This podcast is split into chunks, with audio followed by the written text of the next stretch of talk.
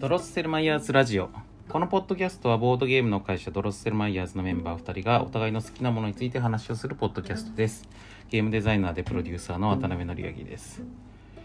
ということなんですけど、えっ、ー、と、まあ、普段は、えー、真城奈々子さんと一緒に2人でやってるポッドキャストなんですが、えー、前回に続いて今回も、えー、真城奈々子さんがですね、まあ、ちょっと体調を崩していたのは、まあ、大体、あの、体調良くなったんですけど、ちょっと体調を崩していた間に、えー、溜まっていた仕事とかで今すごく忙しそうなので、えー、まあ、今週はね、ちょっとまだ大事をとって、えー、僕だけでやろうかなと思っております。まあ、このポッドキャストは先週は言いましたけど、え無理なく、え続けるということを最初からコンセプトにしてますので、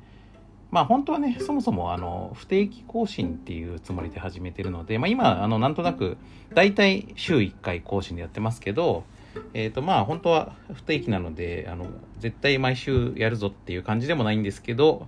えー、まあでも何もないよりはいいかなという感じで僕一人の回を、えー、今回もやろうと思います。でまあ一人語りなんでえっ、ー、とちょっとなんつうか聞きづらいとこあるかもしれないですけど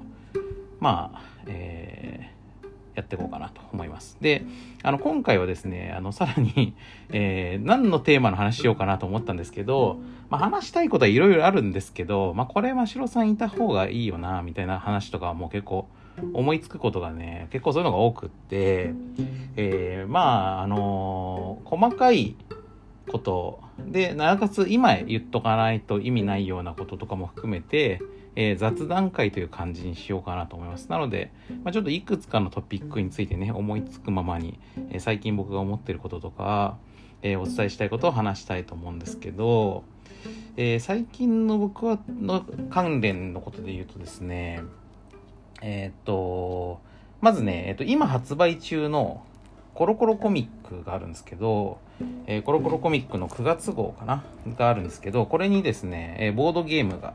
えー、ついております、えー、これはですねブラックチャンネルっていうあのー、すごい今コロコロ市場でもあのトップクラスに人気がある漫画があるんですけどあの棒あれなんですよね。ちょっとコロコロ読まない方とかお子さんのいない方とかはねあんまり知らないかもしれないんですけどまあ、めちゃめちゃ純あの小学生向け漫画という感じでそこがね逆にいいんですけどあのーあれなんですよ。YouTuber 漫画なんですよね。でこの YouTuber もののですね、あの、えー、まあ、なんとか、主人公の、えっ、ー、と、少年が、あの YouTuber を目指していて、まあ自分のチャンネルも持ってるんですよ、サトシくんっていう少年が。で、その少年が、あのこういつもこうもっとチャンネル登録者欲しいなとか再生数稼ぎたいなとか思ってるんですけど、まあ、それがまあ1階の小学生なんでなかなかうまくいかないわけなんですよね。でそこにこのブラックっていう悪魔が現れてそれでなんかいろいろこうあの恐ろ恐ろしいなんていうか契約書とか秘密道具とかをねいろいろねこう出してきてでえっとそれを使うとまああのすごい再生数が稼げたりとかもするんだけど、えー、ただまあそのやっぱり悪魔なんでその再生数稼げるって言っても実は結構いろいろ落とし穴があってなんかいろいろ大変なトラブルになってしまったりとか炎上してしまったりとかしてめちゃくちゃ後悔したりもするっていう。まあだからそれをねこのサトシ君だけじゃなくて周りのこのいろんな YouTuber たちとか小学生たちとかも、えっと、そういうこう自分の欲望にねあの自分の自己顕示欲とか人気者になりたいみたいな欲望に、えー、ブラックにつけ込まれて大変なことになるみたいな、まあ、ちょっと半分ギャグ漫画なんだけどあのこれ今あらすじを聞いて思った人もいるかもしれないんですけど、まあ、実はこれねだからね現代版のねあのー、笑うセールスマンなんですよ。実はね。なのであのー笑うセールスマン的な、まあ、かつてのモーグロ福蔵のようにこのブラックっていう悪魔があの人間のね心の闇をついてきてで、えー、なんかこうあのすごくなんつうのあの、まあ、教訓というかねあのを 与えてくるっていう話でだからねびっくりしますよあの読むとね。あの割とコロコロのめちゃくちゃその超子供向け漫画なと思って読み始めると結構ブラックなことが起こるんであそんなことまでやっちゃうんだみたいなであとまああのー、基本はギャグ漫画なんで、あのー、大変なことになるとは言ってもそんなにあの暗い気持ちにはならないで済むんですけどでもたまになんかちょっとねこのあのゾワって怖くなるようなエピソードがあったりとかもしてあの非常に読み応えがあります。っていう、まあ、このブラックチャンネルっていう漫画があって、で、このブラックチャンネルと、えっと、あの、を題材にしたボードゲーム、オリジナルボードゲームをね、あの、作ったんです。で、なんとゲームデザイナーがね、えー、川崎ファクトリーの川崎さんです。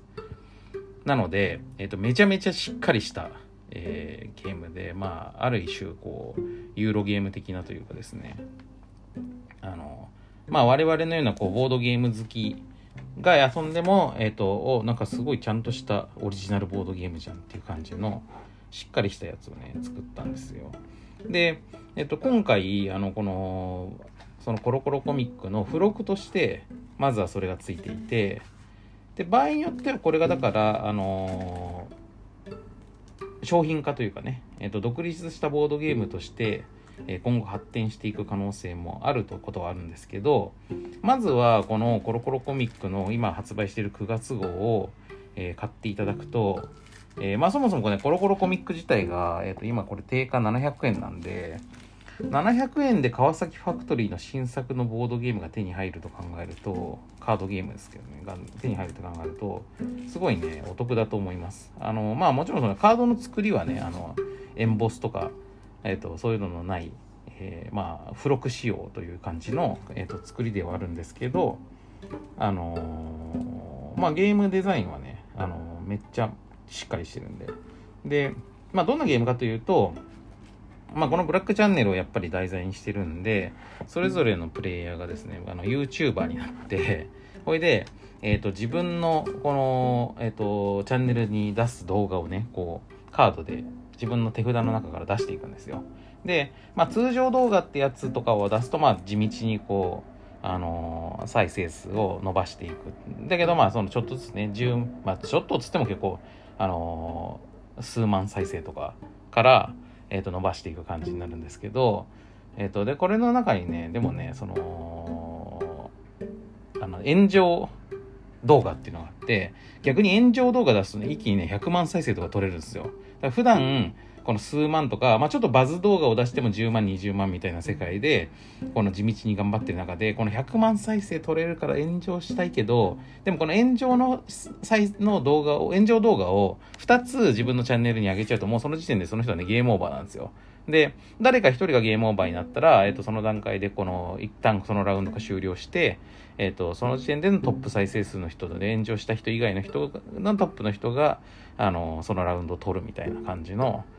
あの、ゲームなんで、なので、あの、ギリギリこう、なんていうかこう、炎上でゲームオーバーにならないぐらいの炎上を狙うっていうか、だからみんながね、あの、地道な動画でやってる時は、まあ炎上しないでいった方がいいかなと思うんだけど、でも一回炎上するまで、それで100万再生取るまでは大丈夫だから、まあ、炎上しちゃおっかな、みたいな気持ちになるんだけど、でも誰かが炎上すると、でも他の人はだからその炎上した人を潰して、それに、それによって、あの、まあ、その人を落としてトップを取ろうとする人もいるんだけど、でも複数人炎上動画を出してる人がいると、誰か一人が炎上して、その人がこの離脱したとしても、あの、もう一人がこう炎上したけど、えー、ゲームオーバーしないで残るわけなんで、その人が勝っちゃうじゃないですか。だから、その、100万再生は取ってないとダメだっていう話になって、で、あの、自分もじゃあその炎上しようかみたいな、まあ、そういうところを悩むっていう感じのゲームですね。はい。あ今、電話が鳴ったな。ちょうどね、固定電話の今、電源を切っておきます。はい。で、えー、というのがあったりとか、で、まあこれだからね、あのー、ああとね、コラボっていうのもあるんですよね。で、このさっき、あの、ゲームシステムの一番、あの、根幹のところ話してないですけど、えっと、自分の手札から自分の再生したい動画っていうのを、えっと、自分の場に出すんですよ。これがまあ自分のチャンネルにこの動画出すよってことなんですけど、で、その後で自分の手番の中でね、やること2つあって、その自分のところに、あの、この動画を再生するぞ、ぞっつって出すのも出した後で、もう1枚、誰か他の人のところに伏せて出すんですよ。で、まあ要するに企画の提案みたいな感じでね、オタクのチャンネルこの企画どうですかね？みたいな感じで出すんですよね。で、それを他の人が、えっと、カードの中身を見ないでやるかやらないか決める。だから、他の人が出してきてる動画が、いい、結構、本当にいい企画を出してきてる可能性もあって、それだったら、まあ、あの、その提案に乗った方が得なんですけど、だけど、あのーなんかその炎上させようとしてるとか、あの、いろんなね、なんかこうマイナスのカードもあるんで、そのマイナスのカードを、えっ、ー、と、暴露とかね、なんかいろいろそういうのもあるんですよ。で、そういうのを、あの、出されてると判断したら、えっ、ー、と、突っ返した方がいいんですよね。突っ返すと逆にその出した人がそれを、えっ、ー、と、自分のチャンネルを置かなきゃいけないんで、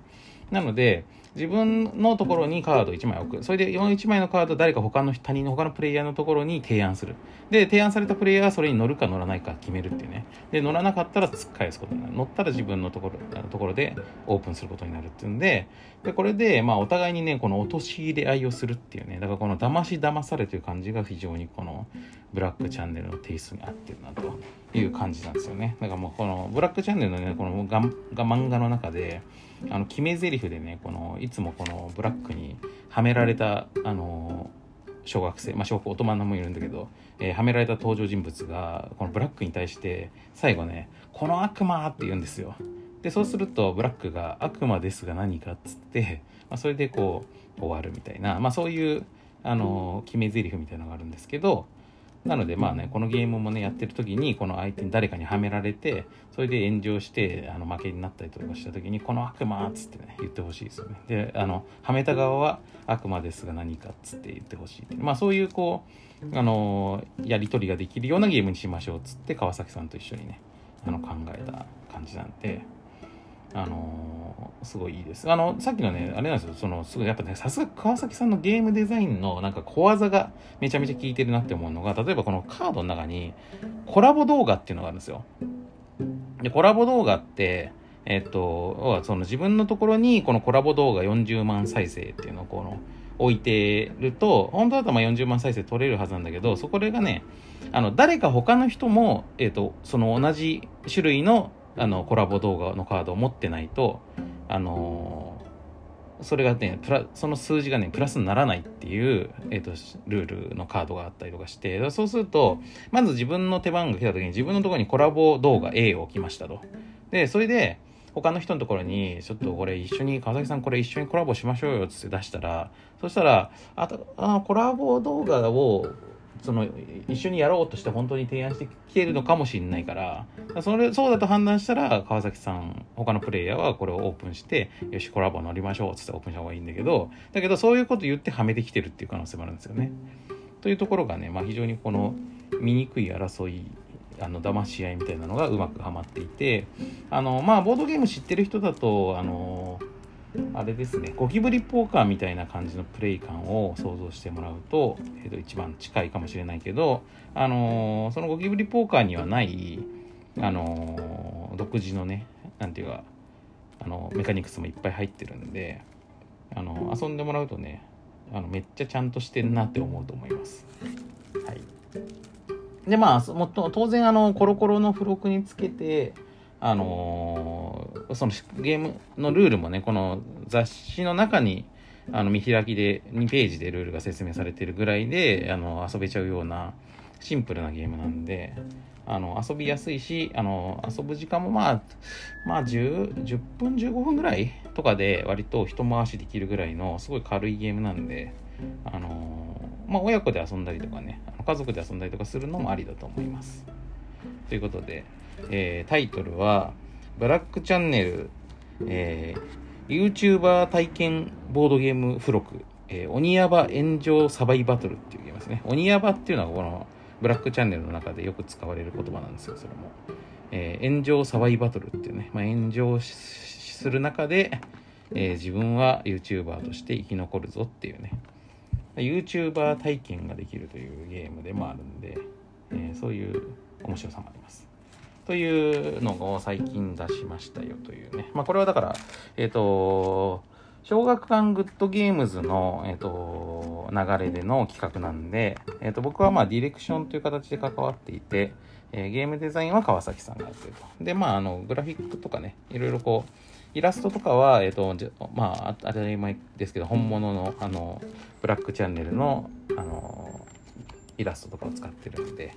えー、まあ、この原作ファンの人にはもちろんおすすめですし、まあ、ブラックチャンネルのこと特にもともと知らないという人もこれをきっかけにね、一回こう、今後のコロコロ買ってもらって、えー、で、まあ、この1のブラックチャンネル読めば全然、あの、あ、こういう漫画かっていうのはわかると思うんで、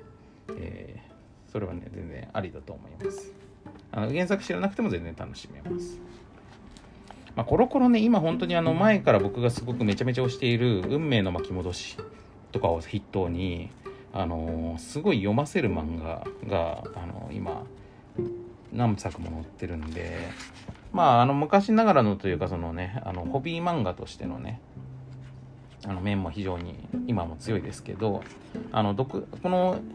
運命の巻き戻しとかね、ブラックチャンネルとかは、あの完全オリジナル漫画であの面白いんでそれはねすごいと思うんですよね。あとねあのあれですねコロコロの今でコロコロニュースで言うとコロコロで今注目されている、えー、漫画の中にはあのベイブレードのね新作がね始まったんですよ。あのベイブレード X っていうタイトルかな。これね、あのまあ、ベイブレードの漫画って、前からもちろん、そのすごい長いことベイブレードバーストとかいろんなシリーズ、あのやってるんですけど、あの、このベイブレードのね、新作の漫画はね、この書いてる作者が、え、ー、と、結構すごくって、えー、ちょっと待ってね。名前をちょっと覚えてないんだけど、検索、えー、あ、そうだ、この実際の、あれ、この、これを読めばいいんだよね。えー、っと、えー、川本穂村さん、えー、竹野光原作で漫画、えー、これなんていうの？でデミズかな？ポスカさん。って人がねあの書いてるんですけどまあこのあのあれなんですよ。このポスカさんってえとねまあ約束のネバーランドとかの人ですよね。だからあの「週刊少年ジャンプ」とかで連載してた人なんですけど、えー、実はまあデビューは多分コロコロなのかな？多分ね。まあまずまあちょっとデビューかわかんないけどデコロコロで書いてた時があるんですよね。ででその後でジャンプであの約束のネバーランドとかを書くようになってで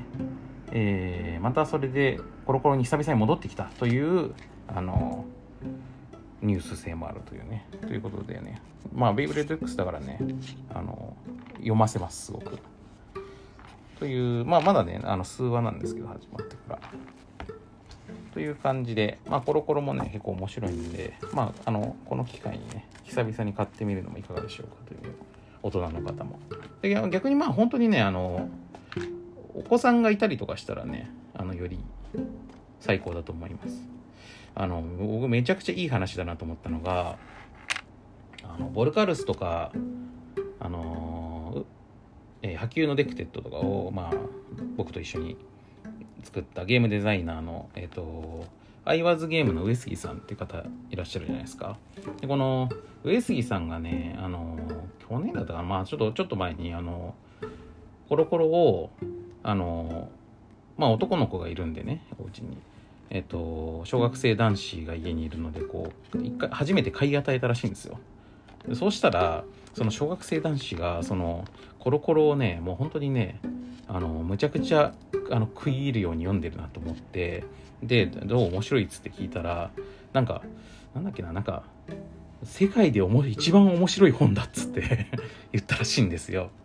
えー、それはねめちゃくちゃすごいなと思って。やっぱこの本当に子供にね向けて作っているっていうその迫力ってやっぱありますよね。うん、やっぱねあの「週刊少年ジャンプ」とかも含めて「週刊少年漫画誌」って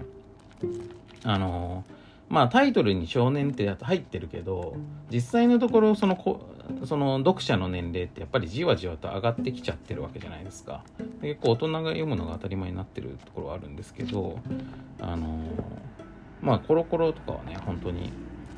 あの今もえー、現役で小学生に向けて作り続けてるというね。というところをね、まあ、逆にあの大人になってから見ると新鮮に感じられるんじゃないかなと思います。というのがまあ一つかな。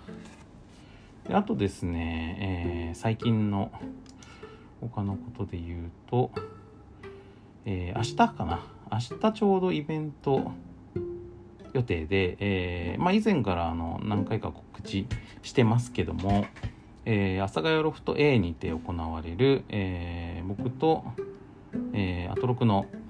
橋元プロデューサー橋本良文さんと、えー、ミュージシャンラムライダーさんの3人でやる、えー、トークイベントですね、えー、世紀末ゲーマーズクロニクルというやつが、えーと、明日あります。で、え、ー、と、これ、あの今も多分、多分現地、あので見るチケットもまだ全然買えるはずなんで、えっ、ー、と、まあ、ぜひ、あの、来れる方は現地に来ていただきたいというのがあります。で、えっ、と、ただまあ、配信もね、あるんで、あの、遠くの方とか、あの、その日なんか家にいなきゃいけないんだよな、みたいな人は、配信で見てもらうこともできると。で、配信チケットは、えっ、とね、あの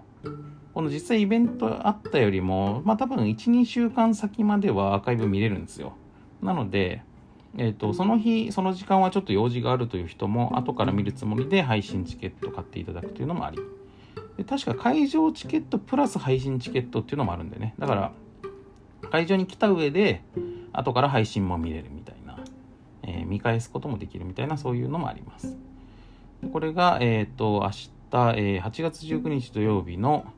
えー、19時から、えー、なんと3時間あって22時までということで、まあ、3時間、えーと、ゲームの話をするということなんで、まあ、あれですね、えー、アトロクのゲーム特集とかが、まあ、1時間の枠で、まあ、しかも CM とかも挟んだりとかするから、まあ、実質45分から40分ぐらいなんですけど、話せる時間は。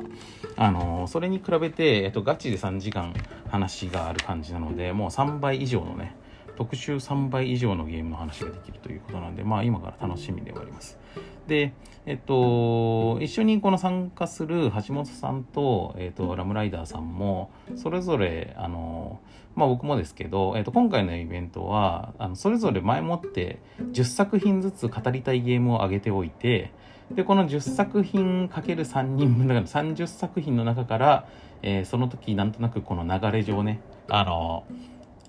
なんていうか、今日が載ったやつをはについて話すっていうか、まあ要するにフリートークなんですけど、フリートークに、えっと、お題になるゲームが事前に30本上げてあるっていう。で、まあその人の、自分の上げたゲームの、まあその紹介してもいいし、えっと、まあ他、他の人の上げてるゲームに関して、ああ、それ、それの話したいわ、みたいなので話をしていくのも全然ありって思ってるんですけど、これがね、まあ、もう明日なんでイベントが、あの、昨日、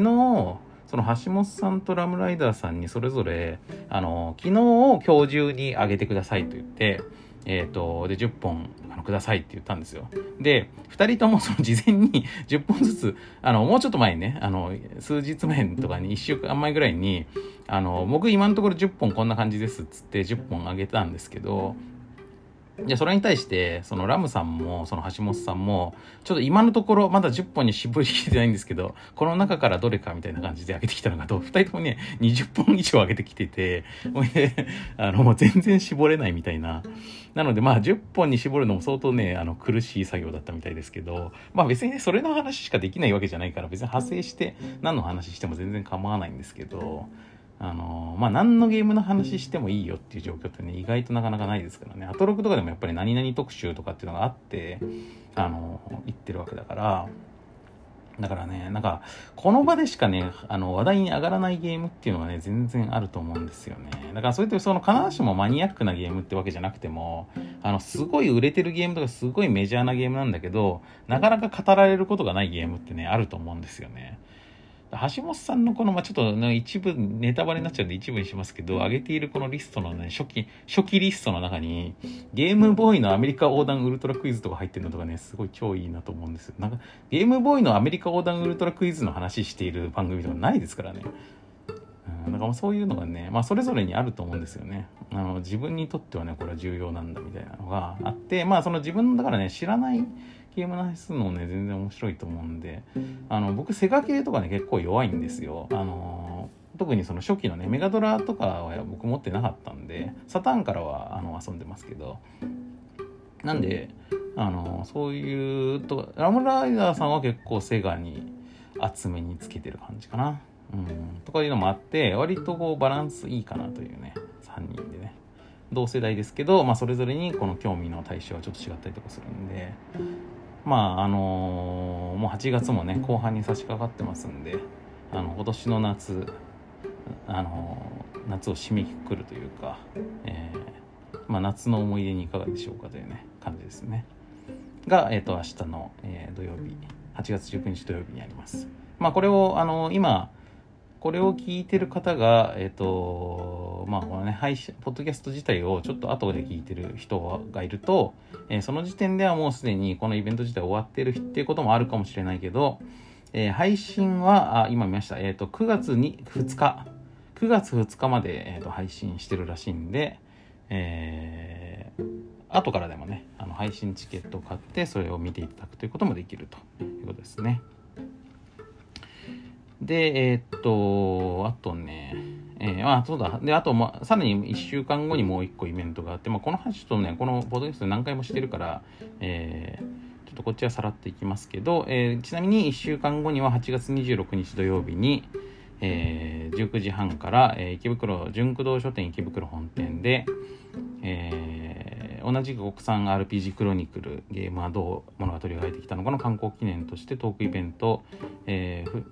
まあ、僕と、えー、放送作家の古川光さんとアトロクの木曜ディレクターの角さんの3人で、えー、こっちはゲームを語る言葉を探してというタイトルで、えー、ゲームについて話したりとかゲームについて言葉で紹介したりとか、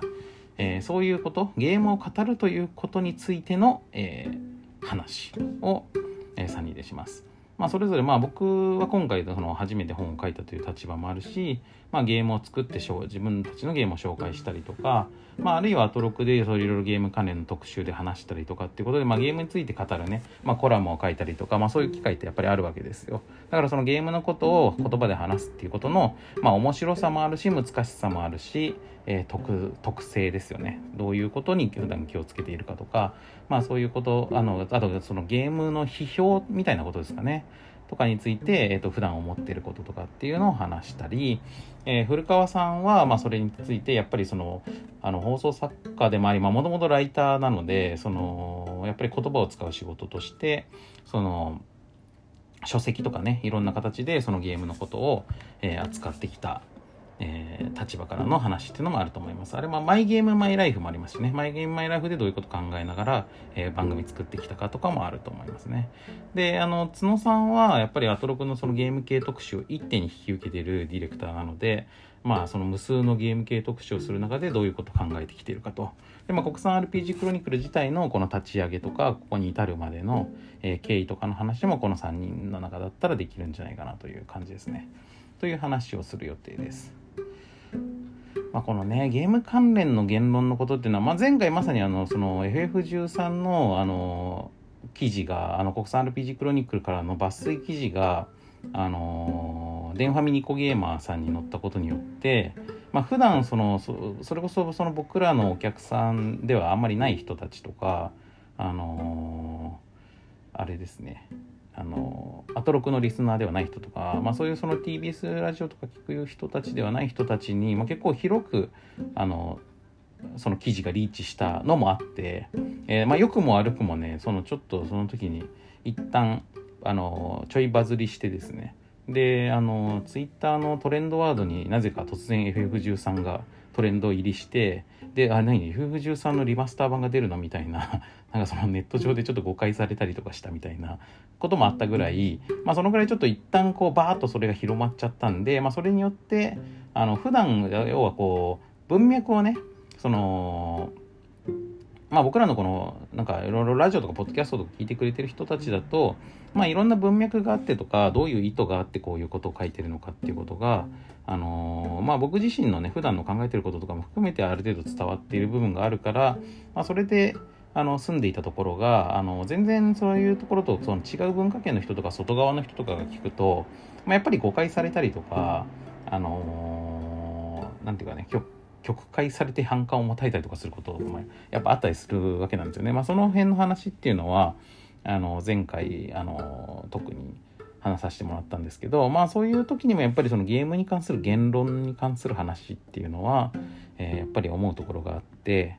あのそういうことに関連した話がねまあちょっとちょうどタイムリーでもあるのであの話できたらいいなと思っています。まあ、これが、えーと、次のイベントですね。であとね、まあ、ちょっと今お知らせが続いたんで、まあ、そういうちょっとお知らせとかじゃないあの近況報告的なこともちょっと絡めますと、えっと、最近やってるゲームの話もちょっとしとこうかなと思うんですけど、あのー、最近僕あれなんですよね、FF16 をクリアしてから、で、16はね、結構ちゃんとやって、あのーあれなんか石碑みたいなところからあの縛りプレイで、えーと、バトルをしていくみたいなちょっとミニゲーム的なものがあるんですけどそこだけはちょっとクリアしてないんですが、えーと、それ以外のクエストとかそのサブサブのね、えーと、クエストとかあとあのリスキーモブっていうまあそのフィールド上に出てくる強敵と戦うミッションとかみたいなのも全部やったんですよ。でなんで、えー、と割とえー、大体、大体コンプしたなみたいな感じで、えー、一旦ゲームを終えたんですけど、なんかその FF16 を終えた後にね、なんかその次何のゲームするかっていうところで、ちょっと僕も自分で意外だったんですけど、なぜかね、そのまんまスムーズにね、あの、オクトパストラベラーを始めたんですよ。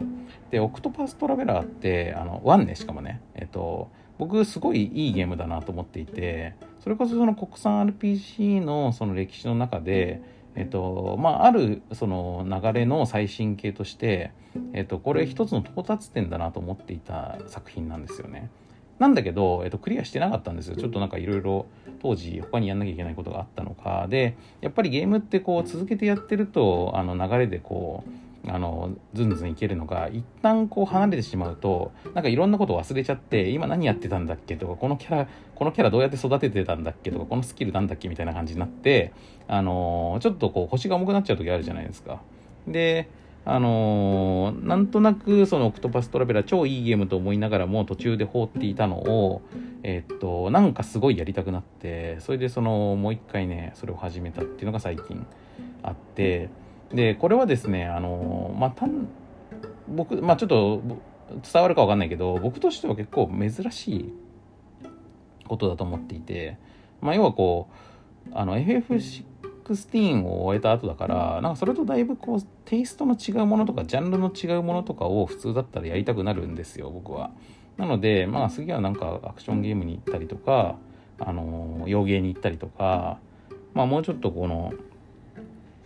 なんか味を変えていこうかなってやっぱり普通だったら思うとこなんだけどなんか珍しくね救いにの RPG を連続でやるでなんかあのゼルダとかさその僕あれなんですよ「ティアーズ・オブ・キングダム」もその冒頭から地上に行くところまでやってそこの段階でちょっと止まっちゃってるんで、まあ、ゼルダやろうかなってもともとは思ってたんだけどなんかねいや今なんか僕やんなきゃいけないのこっちな気がするなと思ってオクトラをやったんやってるんですよね。でオクトラだからそれって多分その自分の中で FF16 っていうゲームに対してでこのゲームはねあの、まあ、ちょっと詳しくはあの今度は多分アトロクでも話すことになると思うんですけどあのすごくねいいゲいいところも悪いところもすごいはっきりあるゲームなんですよどっちも。でだからその評価すべきとことか褒められてもいいとこっていうのは全然あると思ってるんですけどただそのその16の中でその満たされない部分っていうかあの自分のその RPG に求めるものっていうのの中で16ではあの得られない要素っていうのがオクトラには大体あるんですよね。だからなんかその子がなんかちょっと補完関係にあるというかその、まあ、必ずしもその、オクトラも別に完璧なゲームというわけではないんで、とは思うんですけど、その自分が RPG に求めているもので、まさにこれなんだっていうところが、えー、FF16 の中になく欠落している部分があって、それがオクトラには色濃くあると。なので、なんかそっちがすごいやりたくなったっていう、だから、なんだろうな、その、この足りない栄養分を求めてね、えー、今オクトレやってるっていうところありますね。でそれっ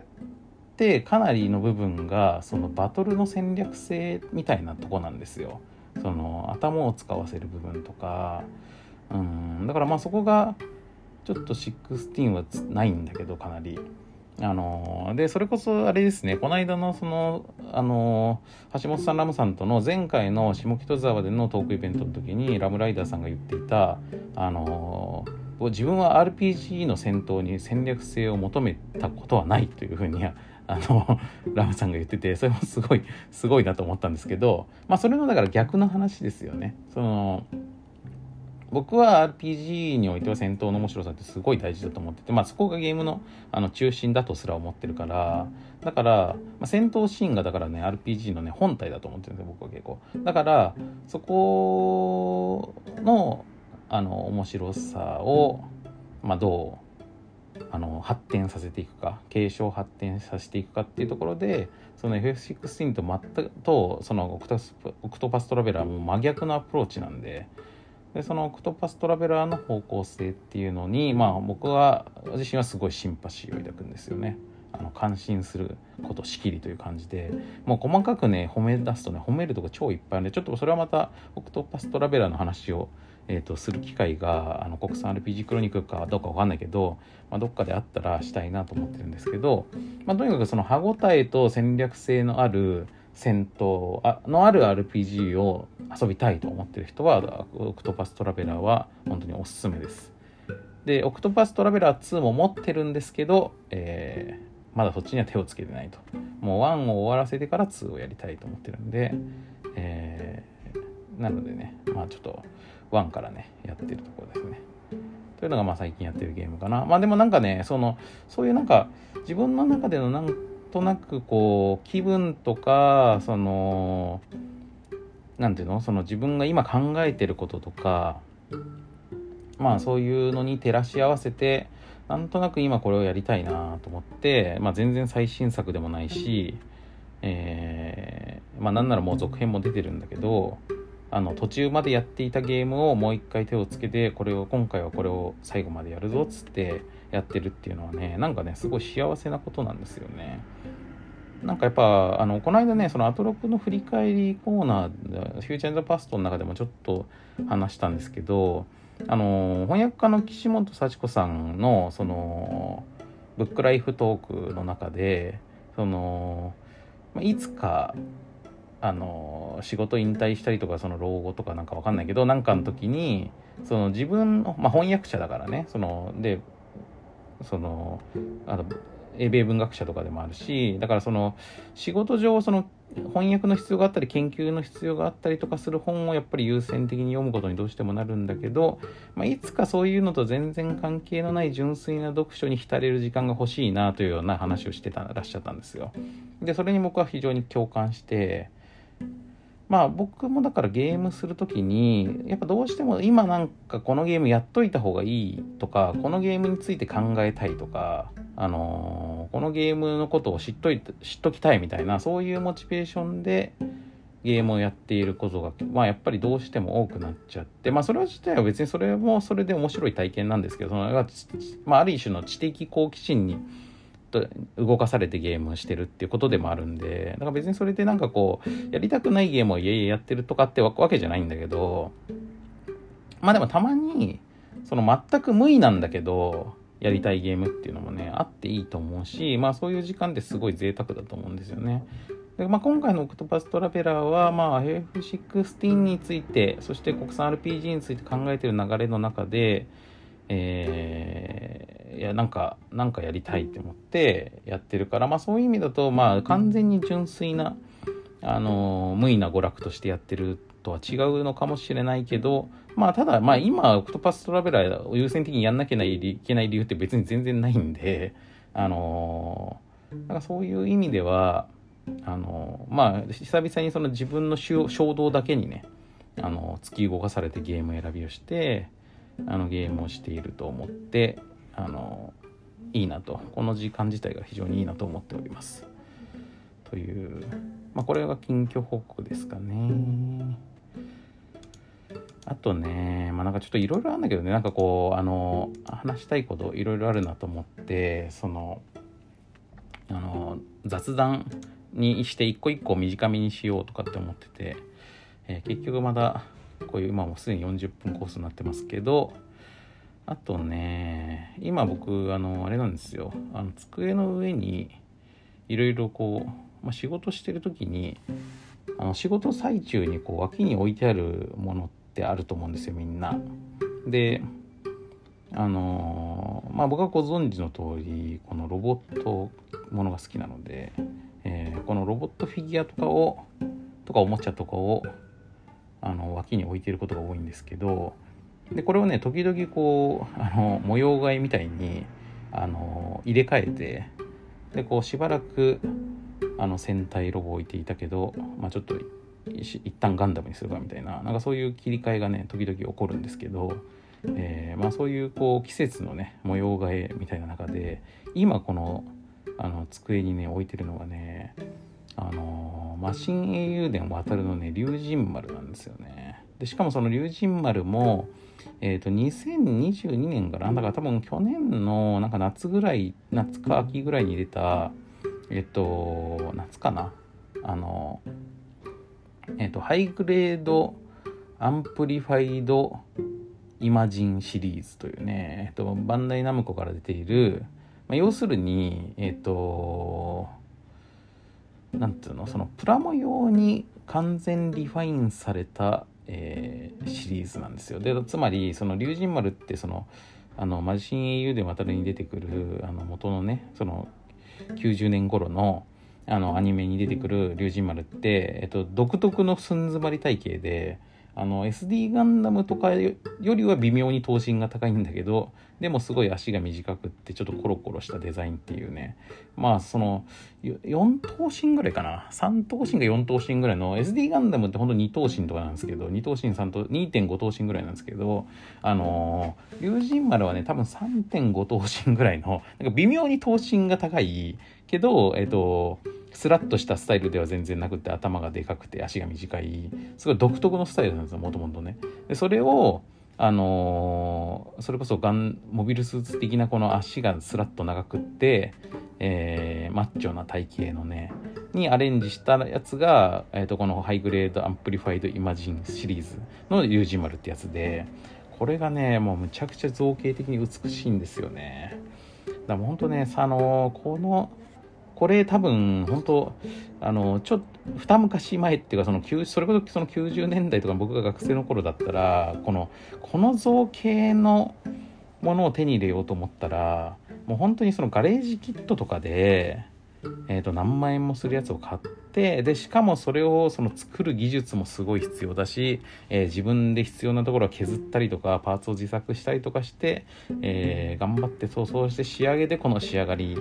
より、えっと、数段劣る感じに仕上がるみたいな、なんかそういうものがね、本当に、あの、塗装も何もせずにね、あの、素でね、素組みしただけでね、この仕上がりになるという、もうすごい素晴らしいなと思ってるんですけど、まあ、このマシン油田渡るの話とかもね、まあちょっと機会があればね、どっかでまとまってしたいんですけど、あの前あの、アトロクで SD ガンダム特集っていうのをやった時に、その SD ガンダムが、のまあ、特に元祖 SD ガンダムが生まれた背景に、あの、宝の側が出していた、その、このマシン油田渡るのプラクションシリーズっていうのがあって、このプラクションシリーズに対抗する感じで、えー、元祖 SD ガンダムが、生まれたというで組み立て式玩具という新しいジャンルの、えー、まあそのトイとトイとプラモデルの、えっと、中間のねものができていったっていう話を、えー、したんですけどまあだからそれの関連でねそのちょろっとそのに触れたことはあるんだけどこの渡るの話をねあんまりまとまった形でメディアで今までしたことがないんでまあ、これはちょっとどっかでしたいなと。多分このねあのリクエストとかがあればあの実現しやすくなると思うんでもし聞きたいなっていう方がいれば、えー、このマシン油田渡るとかあとグランゾートね魔導キンググランゾートとか、まあ、このシリーズですよね。ここのあのサンライズえー、そしてあれですよねレッドカンパニー広い王子さんのシリーズ。えー、このシリーズについての、えー、話もちょっとどっかでしたいなと思っております。で、それこそあれですよね、この、今回のその明日やるイベントのこの国産 RPG クロニクルイベントのこのハシピーラムライダーさんっていうこの3僕も含めてこの3人って完全にこれ世代なんでなんかあれかもしれないね。もしかするとこの僕と橋本さんとラムさんっていうこの3人でのトークイベントとかがシリーズ化するかなんかして、まあ、あるいはなんかそのポッドキャストみたいな形とか、まあ、とにかく何らかの形でこの続けることができてでただまあなんかそのゲームの話に限らずこういうなんか渡るの話をする回とかなんかビックリマンの話をする回とかね。なんかそういうのエスパークスの話をする回とかなんかそういうのがなんかできたらなんかそのホビーこの時代のホビーに関する話ができたりとかするシリーズとかできたらいいなとかちょっと思ってるんでまあ是非なんかそういうのもこうあのー、まあアトロク当てでもいいと思うんでなんかリクエストあればねあの是非送ってもらえると何かの企画に、えー、結実していく可能性はあるという感じですね。まあ、アトロク当てでもいい、まあでも、うん、まあ、泥米当てでもいいんだけど、まあでもアトロク当ての方があれかな。なんか一応ね、これ国産 RPG クロニクルもアトロクから生まれた本だし、まあその、そこから派生したイベントが今やってるこの、えー、3人のイベントなんで、まあ広いくくりとしてはこれもアトロク関係のイベントなんで、あの番組にリクエストがあると何かの企画として、えー、まとまっていくかもしれないと思っております。なので、まあ、ぜひその辺、えー、感想とか反響とかっていう形で、あのまあ、このイベントその現地で見た方もあの配信で見た方もあの本当その辺のねなんかこうあのこういうとこがまあその見た感想もそうだし、まあ、今後どういうことやってほしいかみたいな、まあ、僕ぜひこの3人でいろいろやっていきたいなと今後も思ってるんであのリクエスト送っていただけるとあの非常に今後の参考になります。意外とねなんかそういうのってねあのマジ影響あるんですよ。あのまあ特になんかその実際のとこさあのなんかそれぞれのこのアンケート的な意味だとその実これイベントのさその参加者の方とかあとそのラジオのリスナーなんてもっとさそれこそその万単位とかでいるわけじゃないですか人が。だからその中で1通2通のメールってそんなに意味ないんじゃないのって思う人もいるかもしれないけどでも実際のとこそれってこうそのやっぱり届いてくる声が1通あったらこれの100倍実はこれを求めてる人いるかもしれないなっていうふうにこう制作者サイドとしては考えるものなんで実はね影響でかいですそういうのって。あとまああのありがちなのがえっと、制作者側が、えっと、次こういうことやりたいとか今後こういう展開したいとか思ってる時にそれのことを周りに対して説得する材料として、えー、たまちょうどそういうのが来てるとほらあのリスナーもこうやって言ってますからっていうのがあのすごいね重要な根拠になるんですよ。説得材料として。なのでまああのぜひねいろんなあの今後の点まああのアトロマイラジオにあのメールとかね DM あのツイッターでもらえるのもあのありがたいですけどあのぜひ番組宛てにもね送っていただけると嬉しいです。そんな感じですかね。まあちょっともう話そうと思うと意外いくらでも話題は出てきちゃうんだけどあのー、まああの真城さんもいる状態で話したい話題とかもあるのであのー、近況報告としてはそんな感じでした、えー、ちょっとまあ今回ねだいぶあの散漫なあの雑談雑談、まあ、しかもよく考えたら雑談って複数人でやるもんだからね。一人で話していて雑談っていうのもあれですけどまあつれづれに話した回という感じになりました。まあでもやっぱどうしてもあれなんだよな。明日イベントだからね。あのそのイベント関連のことがその頭の中で割合僕の頭の中に今割合高い割合を占めてるのでちょっとなんかその話が多くなっちゃって申し訳ないんですけどまあイベントの告知みたいなのはね、まあ、イベントが終わったらまだあの自然とあの減っていくはずですので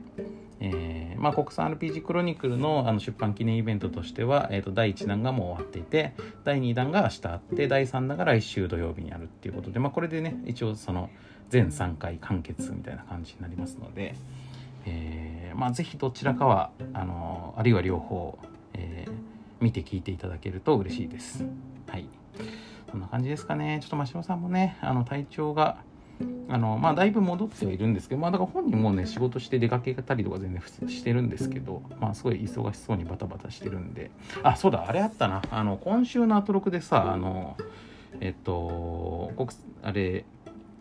セガハード戦記の作者の著者著者の著者の、えー、奥成さんセガのね奥成さんが洋介さんが出演されててまあやっぱセガ、セガのね、話ね、僕、セガの話ってゲーム史の中でね、比較的やっぱり弱いんですよ。ちょっと水飲みましたなんでまあお話もすごい面白かったし本もすごい面白かったんででそのゲーセン戦記のあのゲーセン帝の池田店長の話もまあ面白かったし本も面白かったからあのこのまたねあのちょっとこの出版イベントあまりちょっと連発しすぎるとその疲れちゃうんであれですけどお客さんもね疲れちゃうと思うんであれですけどえっ、ー、とまあどっかのタイミングでこのね国産 RPG クロニクルとゲーセン戦記とセガハード戦記っていう今年出た、えっ、ー、と、その3冊のこのね僕が勝手に、えー、ゲーム戦記3部作というふうにあのアトロクで言ってしまいましたけどでもまあこの3つの著者であの対談イベントみたいなのできたらなんかこのこのね国産 RPG クロニクルの観光記念イベントのシリーズの中でもちょっと締めくくりとしてもいいかなみたいな感じがしてるの。これ年内にできたらいいな。まあちょっとわかんないですけどね。まだ全然あのあの池田店長とも別にあの奥成セガの奥成さんとも別にこの話直接してるわけじゃないんで 僕が勝手に望んでるだけですけどでもそういうのもやっぱり番組宛てとかにあのメールいただけるとあの番組を仲介してあの奥成さんとね池田さんにも伝わってあのそれはいいですねみたいになるかもしれないっていうねのあるんでまあもちろんね出版社同士でちょっと話してみてっていうのもありですけどね。まあ僕は個人的に実はちょっとそういう野望を持ってたりしますというね感じですかね。いやというわけで、はい、今回は、えーと、一人で、えー、思いつくままにちょっとね最近の思ってることをね話させてもらいましたけど。ということで、はいえーとまあ、告知はね今告知見入ったこともかなり話しちゃったんで、えー、こんなくらいにしときたいと思います。えー、次回はどうかな？次回、真城さんね、またね、あの、復帰できてるといいですけど、えー、まあ、もう一回僕だけの回があるかもしれない。まあでもやれるかもしれないって感じですかね。はい、という感じになります。ということで、あ、そうだ、さっきのね、あの、この、あれ、龍神丸のね、あの、プラモがどんだけ出来がいいかっていうのは、ついさっき、えっ、と、この今ねあの8月18日金曜日なんですけどの、えっ、とお昼頃にねあの11時台くらいかなにドロッセルマイズのツイッターアカウントにで写真載せましたんで あの気になる方はそっちを見ていただいてもいいと思います。はいということで、えー、今回は、えー、雑談の回でした。はいということで次回よろしくお願いします。さよなら。